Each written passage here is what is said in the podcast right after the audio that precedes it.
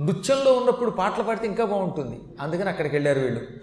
శృతికాంత వక్త్ర పద్మస్ఫురిత బహువిధ స్తోత్ర నవ్యార్థ జాతోద్గత వైచిత్రీ నిమగ్నాత్మకు స్వరముని గంధర్వ విద్యాధరేంద్ర అర్చిత పాదాంభోజు కాంతీశితృ దశ శత దృక్శ్రీపతి బ్రహ్మసేవా సతత ప్రేమాత్మచేతో జనిత ఘన దయాశాలి చంద్రార్థమౌళిల్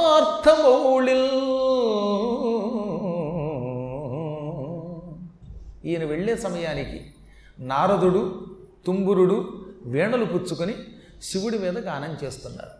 అంటే అక్కడికి ఒక అద్భుతమైన దృశ్యం. అసలే పార్వతీ పరమేశ్వరులు తాండవం చేస్తున్నారు. ఈ తాండవం మళ్ళీ ఎలా ఉంది? ప్రేంఖణం ఉత్ప్రేంఖణం ఇలాంటివి చేస్తున్నారు. ప్రేంఖణం అంటే చుట్టూ గిర్రును తిరిగి పైకి ఎగరడం. ఉత్ప్రేంఖణం ఈ కాలు అలా పైకెత్తి నెత్తిమీదకి చేర్చడం. చూసారు ఇప్పటికి కూడా నృత్యం చేసేవాడు కొంతమంది అలా నృత్యం చేస్తూ హఠాత్తుగా ఈ కాలు తీసి నెత్తిమీదకి పెట్టుకుంటారు. ఇలాంటి భంగిమలతో అర్ధనారీశ్వరులు నృత్యం చేస్తున్నారు. ఆ నృత్యమునకు సంగీతం అందిస్తున్న వాళ్ళు నారదుడు తుంబురుడు. ఇద్దరు అద్భుతంగా వీణ మీద రాగాలు పలికిస్తున్నారు. మధ్య మధ్యలో స్తోత్రాలు చేస్తున్నారు. ఆ సమయంలో నందీశ్వరుడు చండీశ్వరుడు భృంగి భృంగిరిటి మద్దెలలు వాయిస్తున్నారు. చక్కగా డుబుకు డుబుకు డుబుకు డుబుకు అని బ్రహ్మ తక్కిన దేవతలు భక్తితో శివుడి మీద స్తోత్రాలు రచిస్తున్నారు. ఆసుగా వాళ్ళు పాడుతున్నారు. సంగీతమునకు అనుగుణంగా. మళ్ళీ ఈ సంగీతం ఒకటి వాళ్ళ పాట ఒకటే కలగా సాధారణంగా ఒక ఇద్దరు ముగ్గురు కలిసి పాడితే కంఠాలు ఒకే రకంగా ఉండాలి. అంతేగాని వాడు ముందేళ్ళ వీడు ముందేళ్ళ? కొంతమంది చూస్తూనే ఉంటాంగా. లలితా సహస్రనామం పారాయణ మొదలెడతాడు. శ్రీమాత అనేలోపు ఆవిడ శ్రీ మహారాజ్ఞ అంటుంది. ఇంకేమిటది? ఒకే కంఠంతో పాడాలి. ఇప్పుడు ఎంఎస్ సుబ్బలక్ష్మి గారు పాడుతోందంటే ఆవిడతో పాటు పక్కన ఉన్నవాడు ఖచ్చితంగా ఎంత బాగా పాడతారండి కలిసి చక్కని అసలు ఎక్కడ? ఆ కంఠాలు రెండు కింద అనిపించవు మనకి.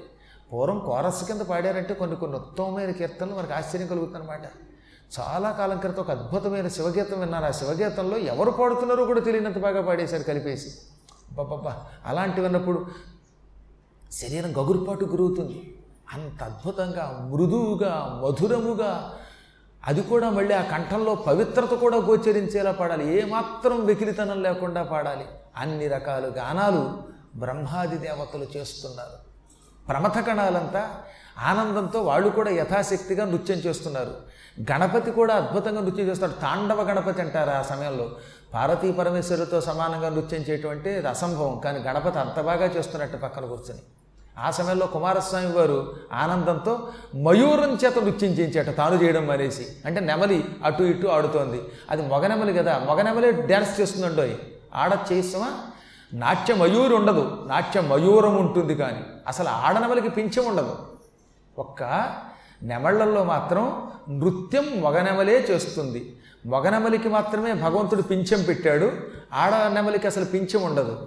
కాబట్టి ఎవరైనా నాట్యం చేస్తున్నప్పుడు నాట్య మయూరి అని పాడితే నాట్య మయూరి ఉండదు అసలు. మయూరి నాట్యం చెయ్యదు. మయూరము చేస్తుంది. అందువల్ల అక్కడ కుమారస్వామి వారి యొక్క వాహనం అది మయూరం. అది అద్భుతముగా నృత్యం చేస్తున్నది.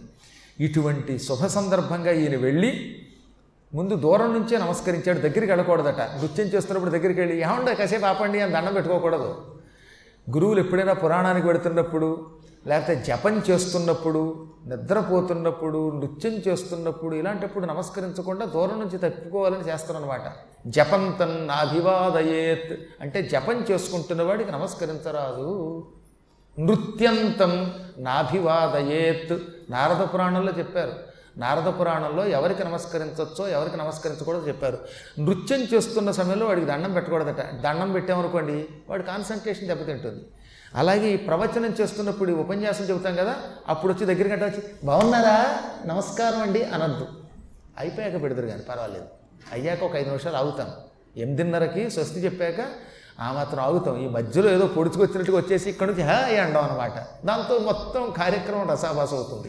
అందుకని ప్రవచన సమయంలో నృత్య నృత్యం సమయంలో జపం సమయంలో శయానం నిద్రపోతున్నప్పుడు కూడా దండం పెట్టకూడదు. నిద్రపోతున్నప్పుడు కాళ్ళు అలా పైకి లేపి సూర్యకాంతం చూడండి.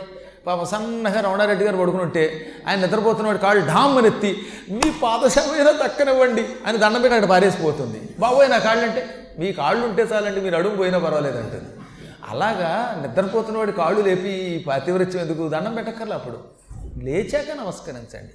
వమంతం నాభివాదయేత్తు. ఎవడన్నా వాంతి చేసుకుంటున్నప్పుడు డోక్కుంటున్నప్పుడు దగ్గరికి వెళ్ళి నమస్కరించకండి. అప్పుడు మరి నమస్కరిస్తే వాడు మీ మీద కొక్కుతాడు. ఇలా ఎన్ని చెప్పారండి? కితవం అంటే జోదగాడికి. ఒక్క జోదగాడు తండ్రి అయితే మాత్రం దండం పెట్టచ్చట. తండ్రికి తల్లికి మాత్రం ఎన్ని వ్యసనములున్నా నమస్కరించాలి. అన్నగారు పెద్దాడు నాకు లేదు వాడు తండ్రితో సమానం లేక వదినగారు తల్లితో సమానం ఇవేవి ఒక్క జోదగాళ్ళ దగ్గర పనికిరావు. కాబట్టి జోదవాడేవాళ్ళు తల్లిదండ్రులు అయితే తప్ప తక్కిన ఇంకెవ్వరికి నమస్కరించకూడదు. గురువులకు మళ్ళీ ఇది పనిచేయదు. గురువులు పరీక్షిస్తారు. కావాలని మీరు ఏ సద్గురువు దగ్గరకు పెడితే ఆయనలో ఆడుతూ రారా అనగానే గురువుగారు చెప్పారు పద్మాకర్ గారు నారద పురాణంలో ఉందిట జోదగాడికి దండం పెట్టకూడదట. కాబట్టి గురువు నీకు దండం పెట్టను అనకూడదట. గురువులకి మినహాయింపు ఉంటుంది ఆయన ఏం చేసినా గురువే. ఆయనకి మాత్రం నమస్కారం చెయ్యాలి. తక్కిన వారికి ఇలాంటి విషయాల్లో నమస్కారం చెయ్యకూడదు. అవన్నీ తెలుసు కనుకే వారి దగ్గరికి వెళ్ళి నమస్కరించకుండా మానసిక నమస్కారం చేసి ఇప్పుడు వాళ్ళు ఒక్క క్షణం ఆగారు. ఎందుకు ఆగారో తెలుసా? ఆ సమయంలో పాటలు పాడుతున్న వాళ్ళు ఉన్నారు అక్కడ. పాడుతుంటే మధ్యలో పాడకూడదుగా? ఈ పాట ఈ రెండో పాట ఎత్తుకోవాలి కదా? అప్పుడు ఎత్తుకున్నారట వీళ్ళు. ఒక్క క్షణకాలంలో అక్కడ ఉన్న వాళ్ళందరూ పరవశులైపోయారు. అవి కంఠమా? అసలు వాళ్ళు వాయిస్తున్నది వాయిద్యాలా? అన్నంత ఆనందం పొందారు. అది కంఠం అంటే అపార్థం కాదు మళ్ళీ. కొంతమంది పాడితే అది కంఠంటోయ్ అని తెప్పుతాం వీళ్ళు పాడుతూ ఉంటే రాళ్ళు కరిగిపోతున్నాయిట. అహిమస్తకములకు ఒయ్యారం ఇస్తోందిట ఆ గానం. అంటే పాములు కూడా పడగ విప్పి నాట్యం చేసి అంత మధురంగా పాడారు. అంత చక్కగా వీణలు వాయించారు మద్దెలలు వాయించారు. ఇక పరమేశ్వరుడు ఆనందం తట్టుకోలేక నృత్యం విపరీతంగా చేశాడు. ఇంత పూర్వం ఎప్పుడూ చేయలేనంత ఆనందంతో చేశాడు. అద్భుతంగా జరిగింది. ఆ ఆనందంతో నృత్యం చేసిన తర్వాత వీళ్ళిద్దరూ ఆయన పాదపద్మాలు గట్టిగా పట్టుకుని నృత్యం అయ్యాక ఆయన పాదాలు పట్టుకున్నారు. రకరకాల స్తోత్రాలు చేశారు. దేవ జగన్నాథ దేవేంద్రవందిత వితత చారిత్ర సంతత పవిత్ర.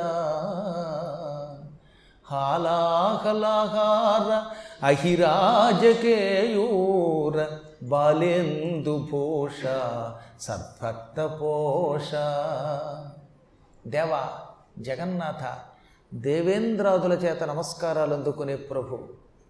ఇవ్వడం తప్ప పుచ్చుకోవడం ఎరగని దాతవి. ప్రాణం కూడా శత్రువులకి ఇచ్చిన వాడివి. నెత్తిమీద చేయి పెడితే భస్మం అయిపోతావు అనే వరమిచ్చి ముప్పు తెచ్చుకున్నా కూడా వరాలివ్వడం మానని మహాత్ముడివి ఆ వ్యాజ కరుణామూర్తివి. కంఠంలో విషం నిలబెట్టుకుని ఈ లోకాలను కాపాడే కరుణామూర్తివి. బాలచంద్రరేఖ మౌళి నీకు నమస్కారం. అమ్మవారితో కలిసి లోకాలను రక్షించే నీకు నమస్కారం. ఆది దంపతులు మీరు. మీ కరుణ వల్ల ఈ లోకాలన్నీ పుడుతున్నాయి పెరుగుతున్నాయి నశిస్తున్నాయి. నువ్వు శంకరుడివి భక్తుల మనస్సు వశం చేసుకున్నవాడివి. వశం చేసుకున్నవాడిని వశంకరహ అంటారనమాట శంకర భక్తమానస వశంకర దుష్టమదాసురేంద్ర నాశంకర పాండునీల రుచి సంకరవర్ణ నిజాంగ భోగిరాట్ కంకణ పార్వతీ హృదయ కైరవ కైరవ మిత్ర యోగి హృత్పంకజ పంకజాప్త. జయ తాండవ ఖేళన భక్త పాలన. ప్రభు నీకు శంకరుడని పేరు. శం అంటే సుఖం ఆనందం. లోకానికి శాంతినిస్తావు సుఖమిస్తావు ఆనందమిస్తావు. అందుకని శంకర శం కరోతీతి శంకర. శం అనే ఒక అక్షరమునకు సుఖం అని అర్థం కరహ కలిగించేవాడు సుఖం కలిగించేవాడు నువ్వు. భక్త మానస వశంకర భక్తుల యొక్క మనస్సుని వశం చేసుకుంటావు. భక్తులు నిన్ను చూడగానే నీ వశమైపోతారు. దుష్టులై లోకాలని నాశనం చేసి అహంకారంతో ఉన్న రాక్షసుల్ని నాశంకర నాశనం చేస్తావు. పాపాత్ములైన రాక్షసుల్ని నాశనం చేస్తావు. నీ శరీరం పాండు నీల రుచి సంకరవర్ణం పాండు అంటే తెలుపు నీలం అంటే నలుపు. ఇటు తెలుపు ఇటు నలుపుతో సంకరముగా అంటే రెండింటితో కూడినటువంటి రుచి కాంతి కలిగిన వాడు నువ్వు. నీ శరీరం రెండు రంగులతో ఉంటుంది రెండు కాంతులతో. శరీరం అంతా తెలుపు ఒక కంఠం నీలం. అందువల్ల ఇటు తెలుపు ఇటు నలుపు ఈ రెండు మిశ్రితమైన కలబోసిన వర్ణము కలిగిన వాడ. నిజానికి సంకరము అంటే కలసిన అని అర్థం. రెండు కలిసిపోతే సంకరం అయిందిరా అంటాం అనమాట మనం. ఈ రెండు రంగులతో ఉన్నవారు నిజాంగ భోగిరాట్ కంకణ. నీ శరీరానికి భోగిరాట్ సర్పరాజులు కంకణాలు ఆభరణాలు. నీ శరీరం మీద సర్పాలే ఆభరణాలుగా ఉంటాయి. పార్వతీ హృదయ కైరవ కైరవ మిత్ర. పార్వతీదేవి యొక్క హృదయం ఒక కలువ పువ్వు. ఆ కలువ పువ్వును వికసింపచేసేటటువంటి చంద్రుడివి నువ్వు. కైరవ మిత్రుడు అంటే చంద్రుడు. పార్వతీ హృదయ కైరవ కైరవ మిత్ర. పార్వతీదేవి యొక్క హృదయం అనే కలువ పువ్వుని వికసింపచేసే చంద్రుడివి. అంటే చంద్రుడు వస్తే కలువ వికసిస్తుంది. నువ్వు వస్తే పార్వతీ హృదయం వికసిస్తుంది. యోగుల హృదయములు తామర పువ్వులు. యోగుల హృదయములనే తామర పువ్వులను వికసింపచేసే సూర్యుడివి నువ్వు. సూర్యుడు రాగానే తామర పువ్వులు వికసిస్తాయి. నిన్ను చూడగానే యోగుల హృదయాలు వికసిస్తాయి. తాండవ కేలన భక్త పాలన అంటూ అపూర్వంగా పోతనామాత్యుడు అద్భుతమైన పద్యం రాశాడు. అలా వీళ్ళు స్తోత్రం చేయగానే ఆనందపడిపోయి ఈ ఒక్క స్తోత్రం మాత్రం పోతన గారిదండు ఆయన ప్రత్యేకంగా ఈ స్తోత్రాన్ని ఎన్నుకున్నాడు. ఈయన రాసిన దానికంటే ఆయన స్తోత్రమే నాకు ఎక్కువ ఆనందం కలిగించి ఈ సందర్భంగా ఆయన పద్యం తీసుకున్నాను. మేము అన్ని పద్యాలు కొట్టుకొస్తూ ఉంటాం కనుక ఆ అశ్వతరుణ్ణి అతని తమ్ముణ్ణి మెచ్చుకున్న శివుడు మీ సంగీత వైదుష్యం గొప్పది. జ్ఞానతరత గొప్పది. మీరు ఎప్పుడూ లేనట్టుగా తాండవ నృత్యం చేయడానికి నాకు సాయం చేశారు. నేను మెచ్చుకున్నాను. ఏం కావాలంటే అది ఇస్తాను. అడిగితే నన్నేనే ఇచ్చేస్తాను అన్నాడే నన్ను నేనే సమర్పించుకుంటాను. అనగానే ప్రభు అంత మాట అన్నావు చాలు. మాకేమేం అక్కర్లా?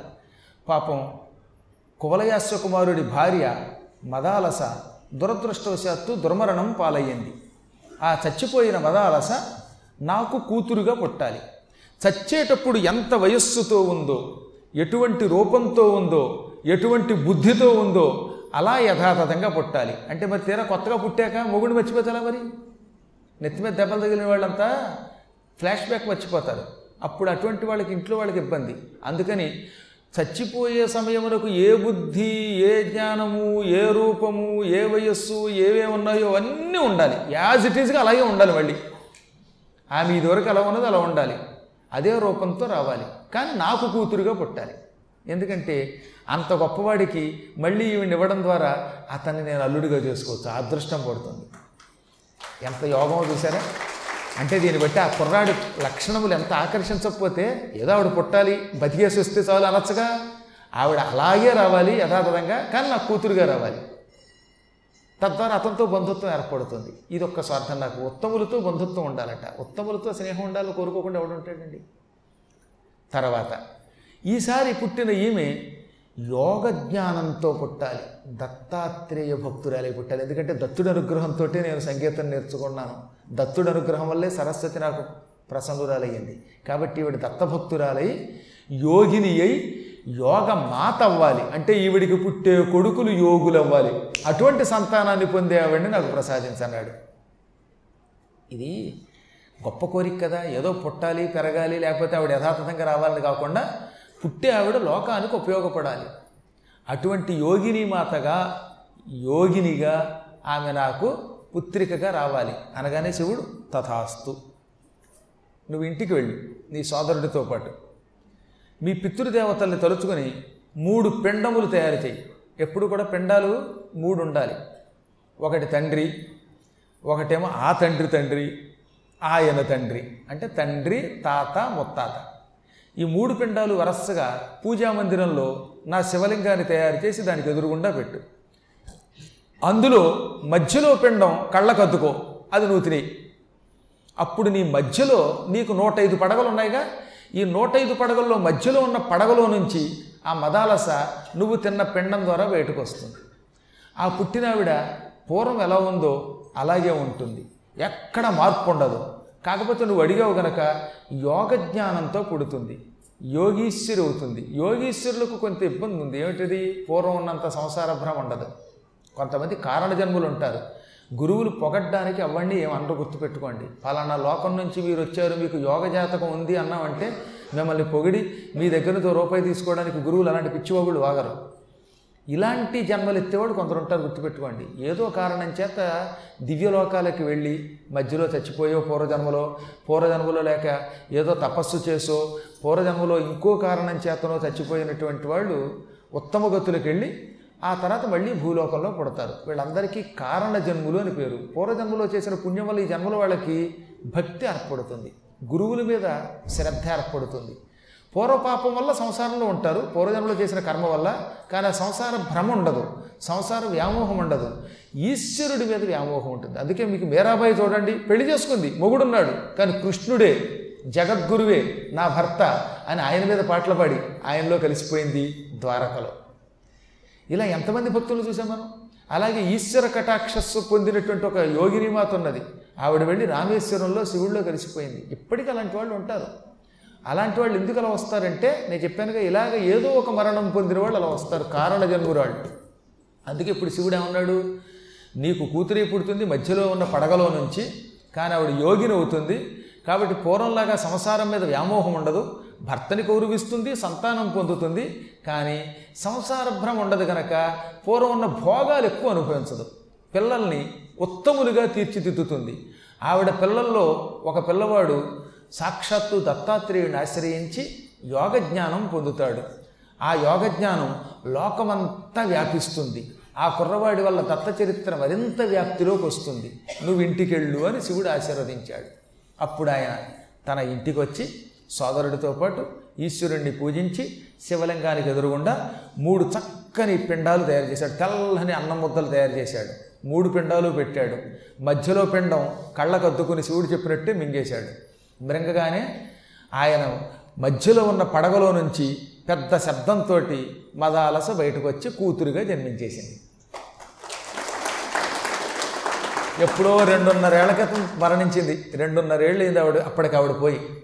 కానీ ఇప్పుడు పుట్టినప్పుడు ఆవిడ రెండున్నర సంవత్సరముల క్రితం ఏ రూపంతో ఉందో ఏ కాంతితో ఉందో ఏ జడ వేసుకుందో కొప్పులో ఏ పువ్వులు పెట్టుకుందో వాటితో సైతంగా పుట్టేసిందిట. కాకపోతే అధికంగా యోగ జ్ఞానం వచ్చిందిట. ఆ యోగ జ్ఞానంతో వచ్చి తండ్రి నా కర్తవ్యం ఏమిటి? అనగానే నీ పూర్వజన్మంతా నీ గుర్తుంది కనుక నీ భర్త ఎవరో నీకు తెలుసు కదా అంటే అదే నా భర్త వెళ్ళిపోయాడు ఏంటంటే బాబు. మా ఆయన కువలయాస్య కుమారుడు పాతాళకేతుని చంపాడు నన్ను తీసుకొచ్చాడు. ఆయన మరణ వార్త వినేగా నేను చచ్చిపోయాను. ఆయన బతికున్నాడని తర్వాత తెలిసింది నాకు. నేను వచ్చాక కానీ నేను బతకలేకపోయాను.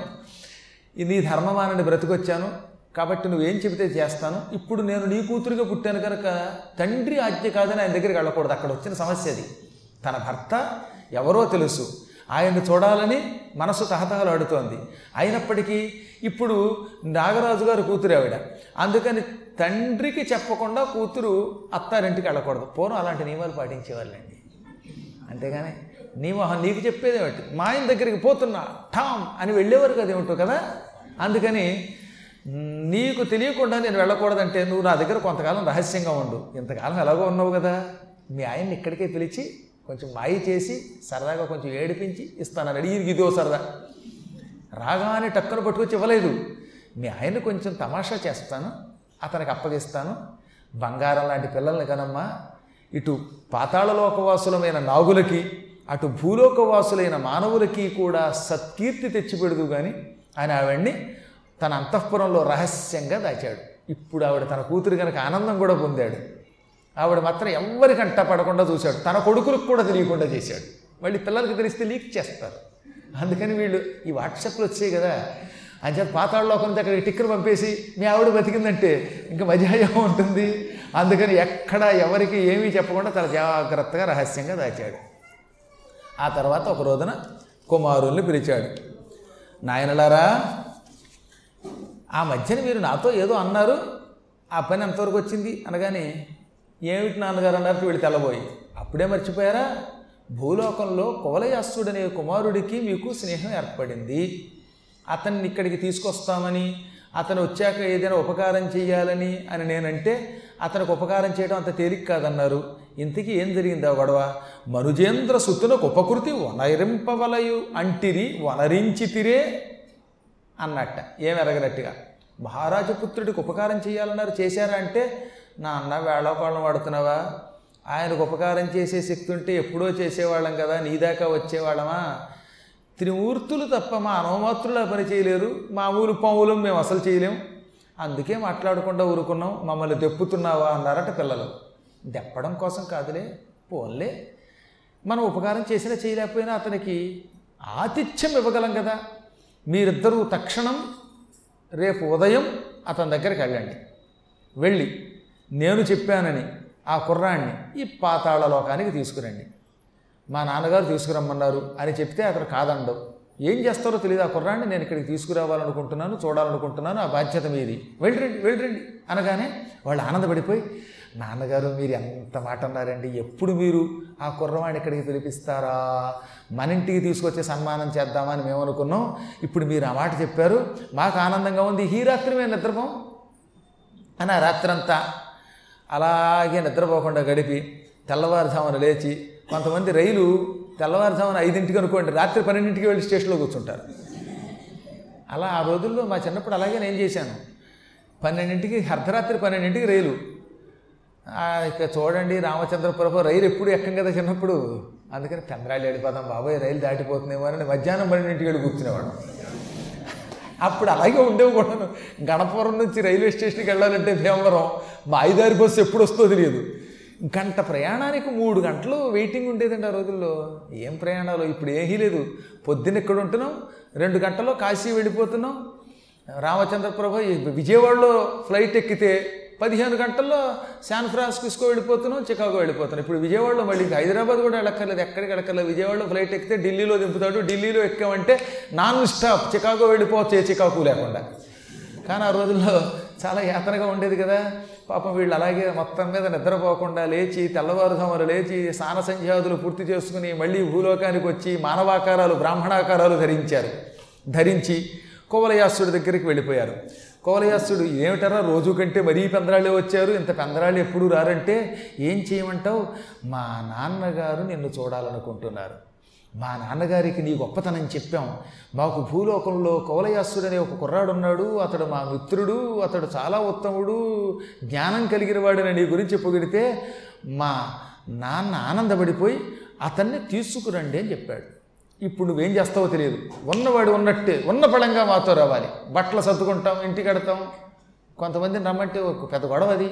బట్టలు సర్దుకోవాలంటారు. ఒక ఆయన ఉన్నాడు నాతో ఎప్పుడు రమ్మన్నా మెడిసిన్ సర్దుకోవాలంటాడు. ఐదారు మెడిసిన్ మందులు మందులు మందులు. ఈ ఒక గొడవ. అవేమీ లేదు. ఉన్నవాడు ఉన్నట్టు మాతో వచ్చేయాలి. అనగా అప్పుడు ఆయన ఏమన్నాడు తెలుసా? శ్రీయుత నీవు ప్రియమునన్ మా ఇంటికి రాగవలయు నావుడు మాయిల్ మీయిల్లని వేరడమిటు చేయుదురే ఇది సఖిత్వశీలము తెరగే. అప్పుడు కోలయాసుడు అన్నాడు మిత్రులారా ఇంతకాలానికి ఇలా వేరు చేస్తూ పలుకుతారే? మీ ఇల్లు మా ఇల్లు అంటారా? మా ఇంటికి రావాలి మా ఇంటికి రావాలి అంటే మీ ఇల్లు వేరు మా ఇల్లు వేరు అని అర్థం వస్తోంది. స్నేహితులు మనం. స్నేహం అంటే ఏమిటి? స్నేహంలో నా ఇల్లే మీ ఇల్లు మీ ఇల్లే నా ఇల్లు. మీరు నేను ఒకటే. కాబట్టి నా ఇది నా ఆస్తి కాదు మీ ఆస్తి మీ ఆస్తి నా ఆస్తి. కాబట్టి మన ఇంటికి వెడదాం అలా. మా ఇంటికి రావా ఎప్పుడు మీ ఇంటికి రావాలా అంటే నన్ను దూరం పెట్టినట్టు అవుతుంది. అనగానే పొరపాటు జరిగింది. అంత సందేహం వద్దు. చాలా కాలం తర్వాత మా నాన్నగారు నిన్ను చూడాలి అని కోరారు. కోరిన వెంటనే మాకు మనస్సులో ఆనందం ఉప్పొంగిపోయింది. మా ఇంటికి తీసుకెడుతున్నామని ఆనందంలో ఇలా మాట్లాడాం కానీ మనకి మనకి భేదం ఉందా? సందేహం లేదు. నిజం సుమా? నీ మనస్సే మా మనస్సు. మా మనస్సే నీ మనస్సు. శరీరములు వేరు అభిప్రాయములు ఒకటి. కాబట్టి మనకి మనకి భేదం ఎలా ఉంటుంది? నీ ఇల్లు మా ఇల్లే మా ఇల్లు నీ ఇల్లే. మొహమాటం లేదు. అందువల్లే ఈ వాదోపవాదాలకి ఆపి నువ్వు మాత్రం తక్కువ మాతో రావాలనగానే లేచి నే- నిలబడ్డట్టు ఆయన. నాయనలారా మిత్రులారా నేను తండ్రి పిలిస్తే ఆలస్యం లేకుండా తక్షణం వెళ్ళి ఆయన పాదాలకి నమస్కరిస్తాను.